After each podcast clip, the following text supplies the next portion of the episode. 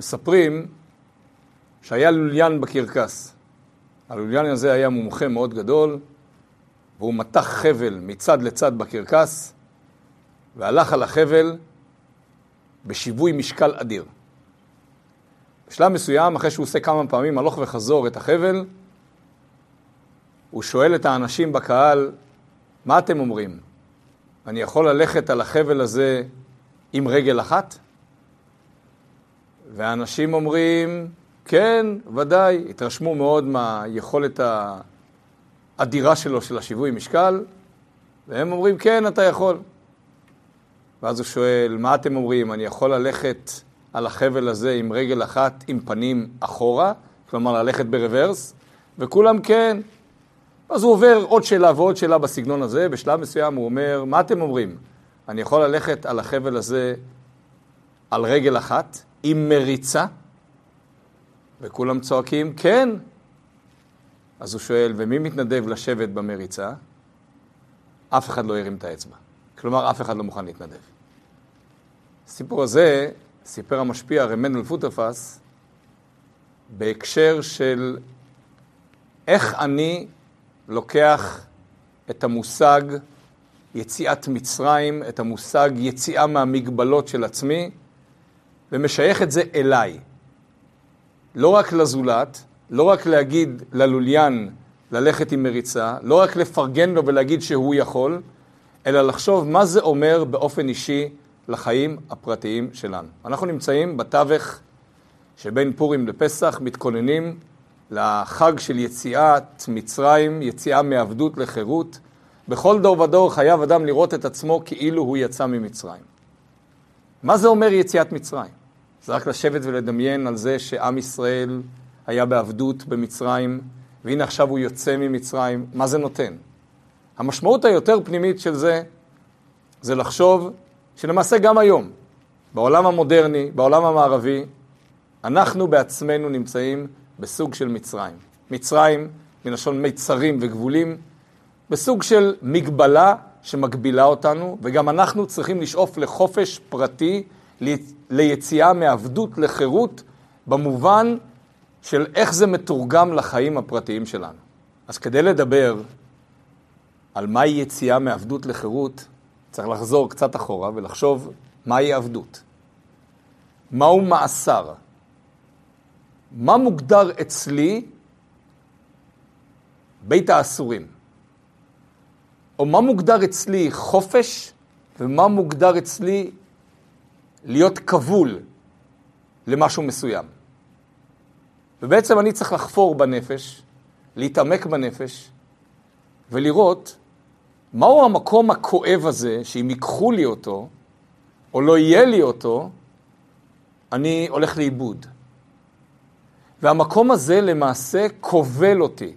המקום הזה הוא המאסר שלי, זה לא צריך להיות מקום גיאוגרפי, זה מקום בנפש, שלמעשה, בלי שאני חושב, כבלתי את עצמי למקום הזה, למעמד הזה, למצב הזה, לתחושה הזאת, והמקום הזה הכניס אותי יותר ויותר ויותר למאסר ארוך ומתמשך. עכשיו, יש אנשים שנמצאים במאסר כל כך הרבה שנים שהם לא זוכרים מה זה חופש. אבל במקרה שלנו, שאנחנו עצמנו הכנסנו את עצמנו למאסר, או להתמכרות, או לבית האסורים פרטי משל עצמנו, חובה עלינו, בפרט לפני פסח, להרגיש את תחושת העבדות, להכיר בתחושת העבדות, להכיר בתחושת המחויבות, במרכאות שלנו, לדבר הזה, לתחושת ההתמכרות שלנו לדבר הזה, ואחר כך לעבור תהליך של השתחררות מאותו מצב. בואו ניתן דוגמה מאוד פרקטית, מאוד ידועה, הסלולר. מכשיר קטן שלאט לאט, מי שלא שם לב, מי שלא מודע לעצמו, האדם נהיה כבול לכל מה שקורה בפנים. זה לא כל כך משנה מה התוכן ובאיזה אה, צורה הוא רואה את זה, זה משנה יותר העובדה שהאדם כבול לזה. איך אני יודע אם אני כבול או לא כבול? איך אני יודע אם אני מכור או לא מכור? בוחן מאוד פשוט. מה קורה כשאין את זה? מפאת סיבות, אפילו סיבות חיצוניות. לצורך העניין, וואטסאפ מפסיק את כל השירותים שלו, או וואטסאפ מושבת. מי שבאותו זמן חש שלקחו לו את החיים, לקחו לו משהו אדיר, מי שלא מוצא את עצמו ולא יודע מה לעשות עם עצמו בזמן הזה, הוא כבול, הוא מכור. מי שהסוללה שלו התרוקנה והוא לא מוצא מטען, והוא לא יכול להשתמש עכשיו במכשיר, והוא מרגיש שאין לו טעם בחיים, הוא כבול, הוא מכור. עכשיו, אין לזה רעש, אין לזה צלצולים, אין לזה שום אה, התראות קודמות, וזה לא בית האסורים קלאסי, אף אחד לא מאיים על החיים שלך מבחוץ, אבל זה בית האסורים הרבה יותר קשה, כי זה למעשה אתה שכבלת את עצמך. אין כאן שום מימד חיצוני שאתה יכול אה, לפעול עליו שישחרר את האסיר. זאת קבילות והתמכרות פנימית שהופכת אותנו למשועבדים לדבר הזה. אז השלב הראשון הוא שלב ההכרה בעובדה שאני משועבד. אני נמצא בבית האסורים המודרני של הזמן הנוכחי. אם אני משועבד, אני צריך לשאוף לחופש. אם אני שואף לחופש, אני כבר במסלול הנכון. כי מי ששואף, ושואף חזק, ומבין את מצבו, ימצא את הדרך גם לצאת לחופש. איך יוצאים לחופש? כאן אנחנו חוזרים לסיפור הזה עם הלוליין. כשהלוליין שואל מי מוכן לשבת בתוך המריצה שאני לוקח על החבל, הוא בעצם שואל מי מוכן להתחייב. הוא בעצם שואל מי מאמין בי עד הסוף, שהוא מוכן לסכן את החיים שלו ברמה כזאת, שהוא בעיניים עצומות לוקח את הצ'אנס ויושב במריצה, ויודע שאני אעבור מצד לצד. זאת שאלה שאנחנו צריכים לשאול את עצמנו. כמה אנחנו מחויבים לתחושת החופש? כמה אנחנו מחויבים ליציאה מהמיצרים והגבולים הפרטיים שלנו עד כדי לשלם מחיר, לפעמים מחיר כבד. וכמובן, במאמר המוסגר זה רק מחיר התחלתי. זה רק מחיר של יציאה מעבדות לחירות. אבל ככל שאנחנו נהיה יותר בתוך התהליך, לא נרגיש את הקושי בגלל שנתרגל לעובדה שכבר יצאנו לחירות. אבל בתור התחלה, זהו שלב מאוד קשה, מאוד תובעני, של להיות מוכן לחיות בלי כל מה שמספק המכשיר או הטאבלט או מה שזה לא יהיה. זה כמו אדם שמכור לאוכל, אדם שמכור לסוכר, מכור לקפה, והוא נגמל. שלב הגמילה הראשוני הוא שלב מאוד קשה, הוא מלווה בכאבים, לפעמים כאבי ראש אובייקטיביים, אמיתיים, שהגוף מחפש את הקפה, את הסיגריה, את הסוכר, כי הוא לא יכול בלי זה. אבל לאט לאט, בעקשנות, בהתמדה, בסייעתא דשמיא, אנחנו מגלים שאנחנו יכולים גם בלי זה. אנחנו פתאום מגלים עולם, מגלים חברה, מגלים משפחה, מגלים את כל האנשים סביבנו שרק חיכו שניצור איתם קשר, אבל אנחנו היינו שקועים כל כך בתוך מכשיר קטן או גדול, שלא נתן לנו להבין בכלל איפה אנחנו נמצאים. אמנם יש אנשים שלא שקועים במכשיר הזה, ובאופן אובייקטיבי חייהם מראש הרבה יותר חופשיים.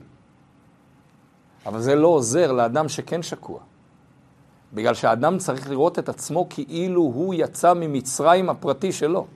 העובדה שפלוני בכלל לא נכנס למצרים הזה, ומעולם לא היה שרוי באותה בעיה, לא נותנת כלום. לא לחיוב ולא לשלילה. אני צריך להסתכל על מה אני צריך לעשות כרגע. ואם זה קשה, זה קשה לי. יהיה לי סייעתא דשמיא לעבור את התהליך הזה. אבל אני חייב לדעת שזה תהליך שאני חייב לעבור אותו. כיוון שאנחנו נמצאים בתווך בין פורים לבין פסח, אז נחזור רגע אחורה לפורים. ישנה שיחה של הרבי מלובביץ' על המשתה שאחשוורוש עשה במשך 180 יום. לכל האנשים החשובים שהיו בכל העולם. 180 יום משתה. על מה? הרי אם אדם יעשה משתה במשך חצי יום, זה כבר יהיה אובר, זה כבר יהיה הכי הרבה שהוא יכול לעשות. משתה במשך יום שלם זה כבר יותר מדי ממה שהוא יכול לעשות. 180 יום? בשביל מה צריך לעשות משתה 180 יום? אומר הרבי רעיון חזק, ורעיון שצריך ליישם אותו בעבודת השם. אתה זה לא מלך, אתה זה לא אחשורוש. אם אחשורוש יעשה משתה במשך יום, במשך שבוע, זה לא נקרא שהוא יתאמץ. הוא רצה להראות לאנשים כמה הוא מוכן להשקיע בשבילם. ועד שהוא לא עושה משתה 180 יום עם כל מה שזה אומר, אוכל, ריהוט, מלצרים, לחשוב על כל אחד מה הוא צריך, עד שהוא לא עושה כזה משתה, זה לא נקרא שהוא עשה משהו קשה, משהו עם מאמץ, משהו שדורש עשייה מיוחדת. זה נקרא שהוא התגלגל. ולאחשוורוש לא מתאים להתגלגל. אחשוורוש רוצה להראות לכל האנשים שנמצאים בכל העולם שהוא השקיע בשבילם את הנשמה. ומזה אנחנו חוזרים לחיים הפרטיים שלנו. היציאת מצרים אומרת שלי זה צריך להיות קשה. ועד שלי זה לא קשה, אז אני לא ממש יוצא ממצרים, אני מספר סיפורים. על ההוא שיצא ועל ההוא שיצא. אני בדרך ליציאת מצרים.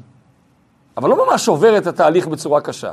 עד שלא כואב הראש, עד שאתה לא מרגיש ממש, ממש, ממש, ממש קשה, לא נגמלת מהסוכר, לא נגמלת מהסיגריה. אז מדי פעם לקחת שחטה פה, שחטה שם, ובעצם אתה לא ממש עובר את התהליך, צריך לעבור אותו, ולפעמים לעבור אותו כן, בצורה קשה. הרב יוסף יצחק גוטניק שאל פעם את הרבי, עד כמה לתת צדקה? עד איזה מחיר? כמה כסף להוציא? והרבי בכלל לא נקב בסכום, הוא אמר לו תשובה מאוד פשוטה, עד שיכאב. כי אם אתה אדם בסדר גודל של מיליארדים, ואתה מכניס את היד לכיס ומוציא שקל, לא הרגשת שהוצאת משהו בכלל. אבל אם אתה אדם שסופר את הפרוטות, אתה מכניס את היד לכיס ומוציא שקל, וזה משמעותי כלפיך, אז נתת צדקה, התאמצת על הצדקה. וזאת המשמעות של יציאת מצרים הפרטית שלנו. לחפש את המקום הקשה, את המקום המכור, את המקום הכל כך תובעני. ללכת למקום הזה ולעשות את התהליך. ואם הוא יכאב, אז שיכאב, יש סייעתא דשמיא, והקדוש ברוך הוא עוזר לנו בדבר הזה. אבל לא לעשות אותו, או לעשות אותו חלקית, עדיף שלא נעשה שום דבר, בגלל שאנחנו מטעים את עצמנו לומר שעשינו תהליך של יציאת מצרים, אבל לא נגע ולא פגע ולא, ולא קורה כאן שום דבר. כמובן שכל אה, דבר ודבר שאדם עושה, הכל רשום למעלה והכל אה, יש לו שכר, אבל תהליך אמיתי של יציאה ממצרים זה תהליך תובעני, זה תהליך שדורש מאמץ. מהתהליך בסלולרי או במכשירים אפשר בקלות לעבור לתהליך בנפש.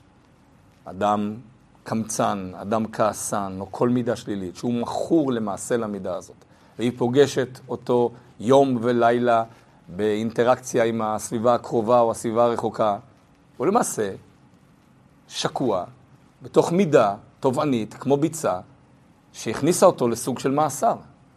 וכדי לצאת מזה, כמו השיטה הידועה של הרמב"ם, צריך לנקוט בשיטה ההפוכה. מי שקמצן, שייתן צדקה בהרחבה. מי שכעסן, שיעביר על מידותיו בהרחבה. וזאת המשמעות האמיתית של היציאה ממצרים. המשל נותן הסבר מאוד מעניין על החילוק שאנחנו עושים באופן אוטומטי בין גשמיות לרוחניות. כשאדם חי במדינה מתוקנת, מדינה מערבית, והוא נוסע לטיול, הוא נוסע לאחד מארצות המזרח לטיול, לצורך העניין למדינה נחשלת ביותר. הוא לא מוכן לחיות במהלך הטיול כמו האנשים המקומיים. אנשים מקומיים חיים לפעמים בלי חשמל, חיים בתוך אה, בקתות מבוץ ובכל מיני תנאים אה, שבעולם מערבי בכלל לא מכירים. אבל כשהאדם המערבי מגיע לטייל במקומות האלה, הוא דורש לחיות בבית מלון, הוא מוכן לשלם על זה. בית מלון, עם מזגן, עם טלפון, עם מקלחת. אנשים מקומיים בכלל לא ראו מקלחת אף פעם. בהרבה מקרים הצורה היחידה שלהם להתנקות זה ללכת לנהר המקומי ולהתרחץ בפנים. והוא לא מוכן. הוא רוצה שיהיה לו בדיוק כמו המדינה שהוא מגיע ממנה. מעניין, כשמגיע לרוחניות, אז כאן, אם היה לו סטנדרטים גבוהים והוא עובר מקום, או עובר לחברה אחרת, והסטנדרטים שם יותר נמוכים, אז הוא אומר לעצמו, לא צריך להתבלט, הכל בסדר. כשאתה מגיע למקום חדש, תכיר את המקום, תתנהג לפי מנהגי המקום, אז בגשמיות הוא לא אמר את המשפט הזה, אבל ברוחניות קל לו לאמץ את התזה הזאת שצריך להפוך להיות מקומי ולא צריך להתבלט. והתשובה נעוצה באותו מקום. אנחנו לא מחפשים באופן טבעי להתאמץ. אנחנו מחפשים ליהנות. וכשאנחנו מוצאים לזה סימוכים גם בתורה או בדרשות חז"ל, אז אנחנו גם מאמצים את הסימוכים האלה כדי לשרת את הצורך הפנימי שלנו בסוף, מה שנקרא לעשות חיים. אבל התשובה היא לא. התשובה היא שיציאת מצרים אמיתית דורשת תהליך, דורשת מאמץ, דורשת לוותר על דברים. והדרך לוותר על דברים עוברת דרך קושי, אבל לאט לאט לאט הקושי הזה נהיה יותר ויותר קל. ואז שוב אנחנו מחפשים פרויקט חדש, להתעלות עוד, להרים את עצמנו קדימה, ומי שהיה רגיל לשנות דף אחד, ישנה שני דפים, וכך הלאה, להתקדם כל הזמן בחיים. בגשמיות זה ברור לנו, אף אחד לא נשאר עם התלוש משכורת שהוא, היה, שהוא קיבל לפני 30 שנה. כולם רוצים להתקדם, ברוחניות זה אותו דבר. חייב לראות את עצמו כאילו היום הוא יוצא ממצרים, וממילא כל יום אני מחפש לצאת מהמיצרים והגבולים של היום הקודם. כך אנחנו מתקדמים באמת לפסח כשר ושמח בצורה אמיתית, בצורה רוחנית, ואז ליל הסדר הוא לא רק חוויה קולינרית, אלא גם תהליך פנימי שעברנו בהכנה למצ... ליציאת מצרים, תהליך שאנחנו עוברים כל החיים, והשם יזכה את כולנו, שיהיה לנו פסח כשר ושמח, בטוב הנראה והנגלה.